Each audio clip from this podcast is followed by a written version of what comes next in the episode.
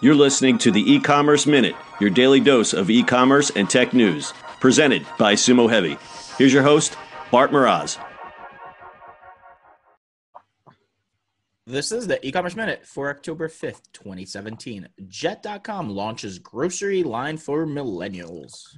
Numerous sources are reporting that Walmart's Jet.com will be launching its own private line of groceries.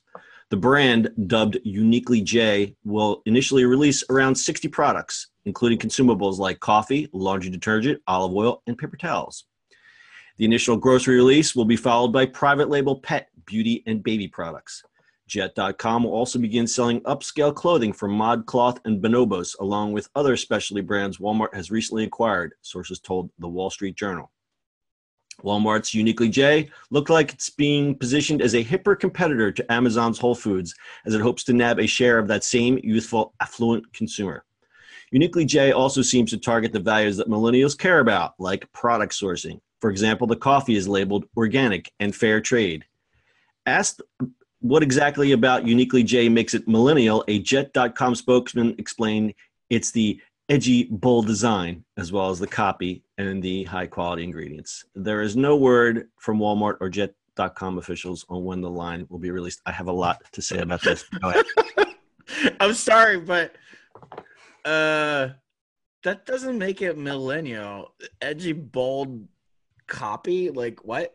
All right, so uh, th- there's not many examples online, but if you take a look at the these this product packaging, it's definitely different.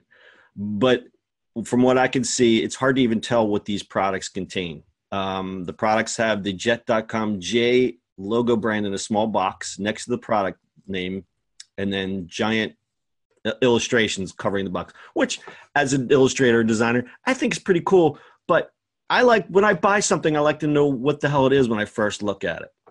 Yeah, and also is it small batch artisanal homemade? Oh, small stuff. batch artisanal. I just uh, sourced. I mean, so, I know where what market are trying to hit, but that's just I don't know. I think it's a little off. What, what's the first thing you said to me when I showed this to you? You said that's a waste of ink. that's a waste of ink.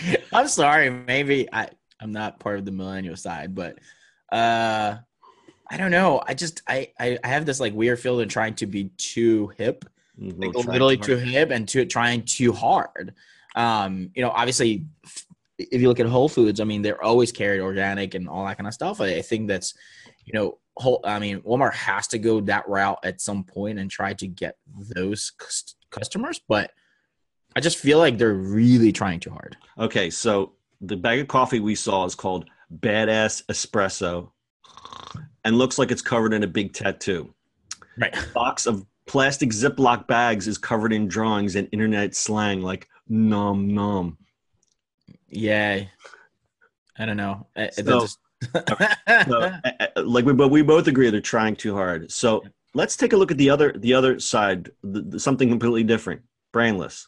Okay, Brandless probably has the same types of ingredients. Their stuff is organic. Um, and you look at their packaging and it's stark millennial uh, millennial oh god minimal um it's where it should be. That's the where brand. it should be. That, you know it it's like be. i want no nonsense you know everything's three bucks. That's their catch obviously. Um and i've had a good experience with them. But this this packaging i think it's just uh, i think it's a little it's uh, trying too hard. trying too hard. It's a little bit. it literally is. It's just trying too hard so they're trying to go uh, up against Amazon. They have their what? What is their line? Whole three the three sixty five. The three sixty five. That's the in, store brand for Whole Foods. yeah. So around. once they started selling that online, that's become one of Amazon's top sellers. I think they sold what's the one point six million worth of the three sixty five, and that yeah. was that within a month. That that's yeah. pretty impressive.